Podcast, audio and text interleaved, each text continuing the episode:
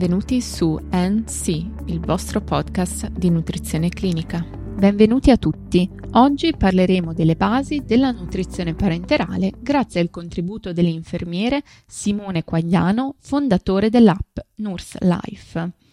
Prima di lasciarvi a questo interessante approfondimento, ricordo che per sostenere NC Podcast è possibile effettuare una donazione mediante Satispay o carte utilizzando il link presente nelle note della puntata o nella pagina donazioni sul sito ncpodcast.net. Diventando donatore potrai ricevere dei contenuti inediti. Inoltre vi invito ad ascoltare questa puntata fino alla fine per scoprire qualche nuovo strumento di aiuto nella pratica clinica quotidiana. Lascio ora la parola al collega.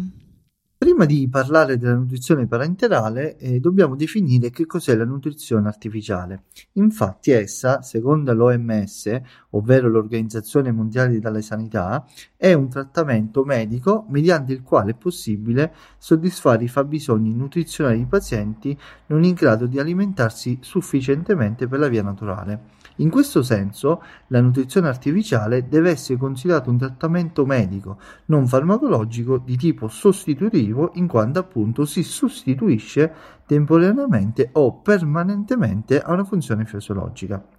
La nutrizione quindi parenterale è una vera e propria terapia che consiste nell'infusione di soluzioni nutrizionali direttamente nel sangue attraverso un vaso venoso periferico o centrale.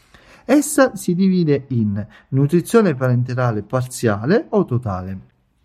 La parziale supplisce solo in parte al fabbisogno nutrizionale giornaliero, funzionando come un supplemento all'alimentazione per via orale. A molti pazienti ospedalizzati sono fornite attraverso questa via le soluzioni di glucosio o ad esempio di amminoacidi. Per quanto riguarda la nutrizione parenterale totale, essa fornisce tutto il fabbisogno nutrizionale quotidiano. La nutrizione parenterale totale può essere utilizzata in ospedale o a domicilio.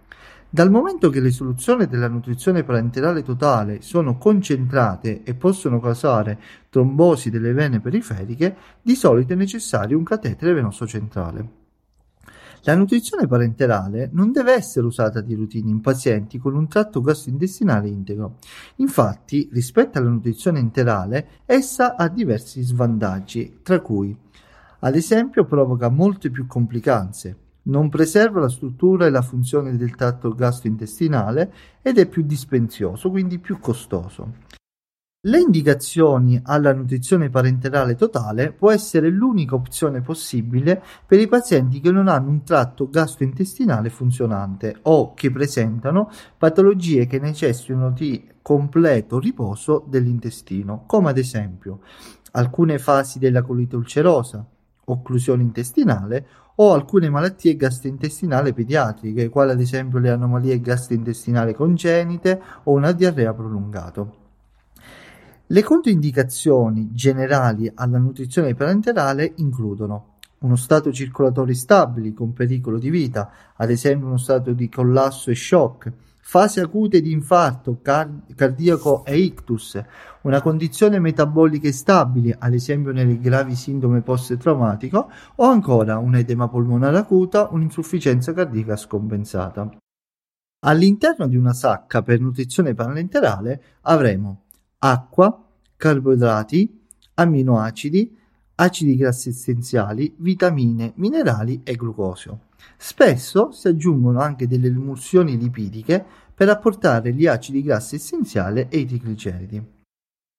Durante la somministrazione della nutrizione parenterale è idoneo creare un'equipe nutrizionale interdisciplinare, appunto allo scopo di monitorizzare alcuni elementi chiavi, come ad esempio il peso, gli elettroliti, l'azotemia, alcuni esami specifici per la funzionalità epatica ed effettuare una valutazione completa dello stato nutrizionale, che comprende il calcolo dell'indice di massa corporea e la misurazione antropometriche. Essa infatti devono essere ripetute a intervalli di due settimane.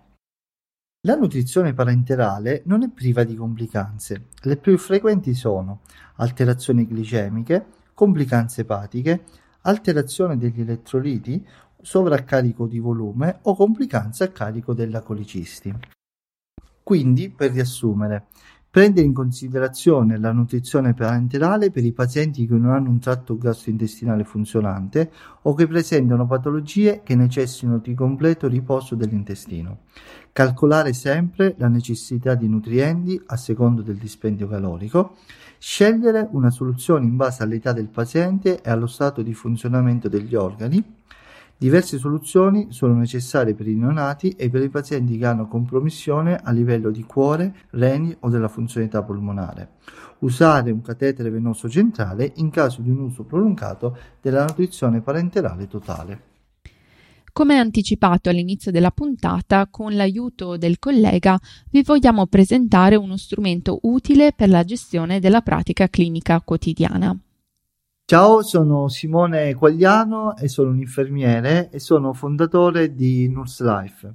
Nurse Life è un'applicazione che ti permette di avere a portata di mano tutte le procedure infermeristiche, esercitazione con tanti quiz, consultazione di domande dei concorsi ufficiali, calendario dei turni, inserimenti e consultazione dei cambi compensativi e la sezione dei, dei farmaci.